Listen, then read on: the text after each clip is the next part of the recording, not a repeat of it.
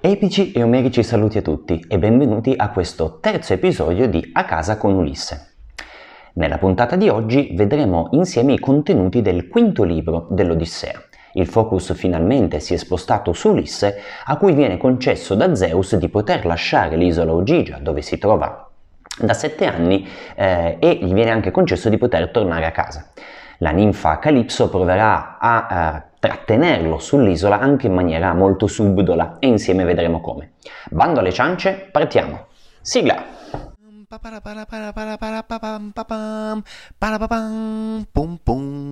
Il quinto libro si apre con un concilio degli dei molto simile a quello che abbiamo già trovato nel primo libro.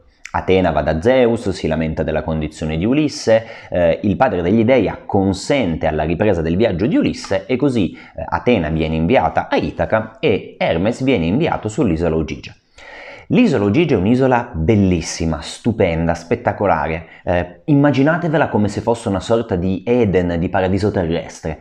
C'è una vegetazione verde, ricca, ci sono eh, degli uccelli variopinti che cinguettano soavi sui rami degli alberi, ci sono dei fiori colorati profumatissimi, in mezzo all'isola ci sono delle eh, polle d'acqua eh, limpida, dolce, insomma veramente un posto bellissimo, immaginatevela come appunto un'isola caraibica sulla quale vi piacerebbe essere, veramente un posto stupendo. È un'isola che si trova, dicevamo, sull'ombelico del mare, cioè è spersa in mezzo al mare ed è abitata dalla ninfa Calipso. Ecco, su quest'isola non ci può arrivare nessuno a meno che le divinità non lo vogliano.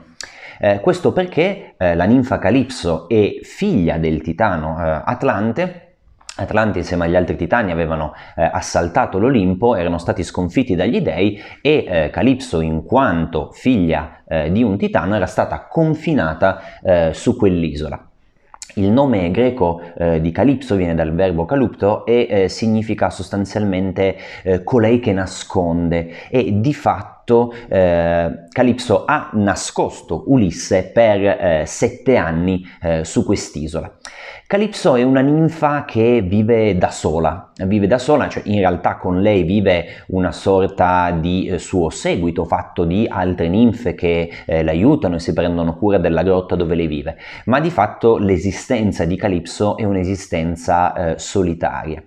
Eh, quindi Calypso desidera profondamente una compagnia, una compagnia eh, maschile soprattutto, desidera avere un partner. Hermes è quindi arrivato sulla meravigliosa isola Ogigia. Stupito si guarda intorno e ammira e apprezza ancora una volta la bellezza di quel luogo.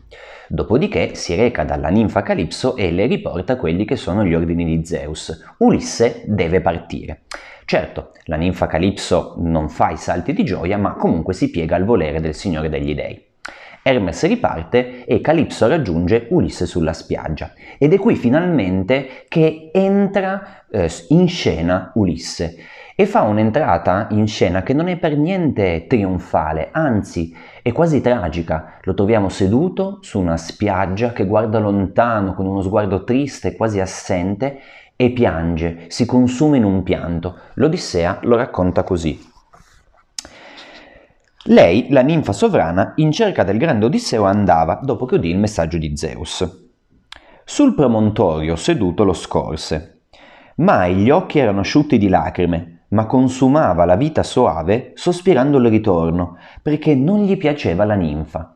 Ulisse è appunto seduto sulla spiaggia, sul promontorio, che guarda lontano e piange. Probabilmente pensa eh, a Penelope, pensa al figlio che non ha mai visto, a Telemaco, all'anziano padre Laerte, ai compagni che ha perduto, all'impotenza, alla rabbia, alla tristezza che prova sentendosi bloccato lì con una ninfa che non gli piace. Eh, Ulisse non corrisponde questo senso di eh, affetto, di attaccamento che Calipso prova invece nei suoi confronti.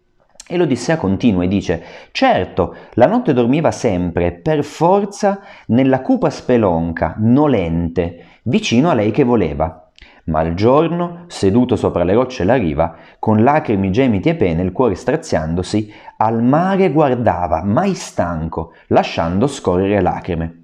Sostanzialmente viene detto dall'Odissea che Ulisse dorme tutte le sere con Calipso, quindi molto probabilmente tutte le sere si unisce a Calipso, ma in realtà non lo vuole e anzi la mattina la prima cosa che fa è alzarsi, andare a sedersi sulla spiaggia e guardare lontano verso Ithaca con uno sguardo infinitamente triste.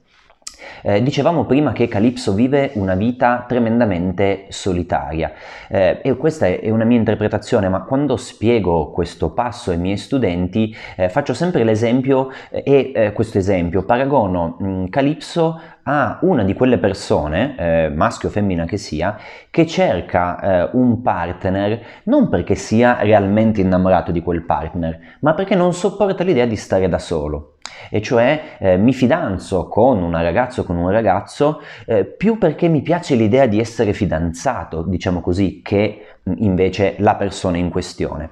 Ecco, Calipso è un po' così, che sia Ulisse o che sia un'altra persona, secondo me non importa. Calipso non vuole rimanere sola e cerca di vincolare a, a sé Ulisse in ogni modo, anche usando il suo corpo. Ma Ulisse non vuole, quindi in qualche modo cede, perché eh, Calipso è sicuramente una ninfa eh, bellissima, eh, invitante, desiderabile, ma eh, Ulisse, eh, come dire, è, è, è, una relazione che eh, a Ulisse sicuramente eh, non fa bene e secondo me qua c'è anche un bel messaggio che traspare, cioè il fatto di usare il proprio corpo per vincolare a sé una persona eh, in una relazione non è mai una scelta vincente, neanche Scusate, non è mai una scelta vincente neanche nell'Odissea. Ulisse ehm, vede Calipso che si avvicina e Calipso spiega a Ulisse eh, che eh, gli dei hanno deciso di farlo partire.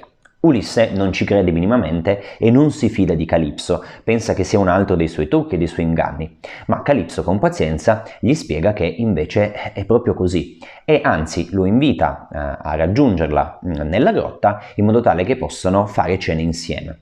Ulisse e Calipso quindi condividono il pasto serale, anche se mangiano cose diverse. Calipso in quanto ninfa, in quanto divinità, si nutre di ambrosia, che è il cibo degli dei, mentre Ulisse mangia il cibo dei comuni mortali. Mangiano e nel frattempo Calipso prova in maniera molto subdola a tentare Ulisse. Eh, gli dei hanno comandato e ordinato di farlo partire, ma lei prova a trattenerlo. Prima delle famosissime tre tentazioni che Gesù subisce nel deserto, ci sono tre tentazioni che Ulisse subisce a Ugigia. Vediamoli insieme. Siamo al verso 203 e seguenti del quinto libro. Eh, Calipso comincia il discorso e dice La Erziade divino, accorto Disseo, dunque alla casa, alla terra dei padri, subito adesso andrai? Ebbene, che tu sia felice. Ma se sapessi nell'animo tuo quante pene ti è destino subire prima di giungere in patria. Ulisse, Vuoi partire? Parti, sii libero e sii felice, però sappi che patirai le pene dell'inferno. ecco, se mi dicessero una cosa del genere prima di partire, magari un pensierino io lo farei sulla partenza. Ma Calipso continua e dice, qui rimanendo con me, la casa mia abiteresti e immortale saresti la sua seconda tentazione è quello di renderlo immortale. Se resti qui, ti rendo un dio, ti rendo immortale. Non ti piacerebbe diventare una divinità? Ulisse, se vuoi parti pure, eh? patirai le pene dell'inferno, ma parti pure. Potresti diventare un dio, una divinità, ma parti pure. Vedete il modo molto molto subdolo con cui Calipso sta cercando di trattenerlo. E poi eh, ha una frecciatina di gelosia nei confronti di Penelope, perché dice saresti immortale, benché tanto bramoso di rivedere la sposa, che sempre invochi ogni giorno. Eppure, certo, di lei mi vanto migliore quanto a corpo e figura, perché non può essere che le mortali d'aspetto e bellezza con le immortali gareggino. Ulisse, vuoi partire? Parti pure. Eh, tornerai a casa da tua moglie. Certo, sono passati vent'anni e in vent'anni eh, le donne mortali invecchiano, eh, sfioriscono, si imbruttiscono. Io invece sono sempre bellissima, sono sempre meravigliosa. Guarda cosa ti perderesti se partissi. Vedete che è proprio una maniera molto molto subdola di provare a trattenere Ulisse. Ma Ulisse non si scop- scompone e la sua Metis anzi gli viene in aiuto e risponde così. O dea sovrana, non adirarti con me per questo. So anch'io e molto bene che a tuo confronto la saggia Penelope, per aspetto e grandezza, non vale niente a vederla. È mortale e tu sei immortale e non ti tocca vecchiezza. Quindi qui comincia con una sorta di captazio benevolenze, no? dice eh, Calipso so benissimo che eh, in quanto a bellezza mh, mia moglie n- non c'è paragone in confronto a te, ma anche così desidero e invoco ogni giorno di tornarmene a casa e vedere il ritorno eh, sostanzialmente qui Ulisse fa capire a Calipso eh, che lei non può offrirgli quello che desidera.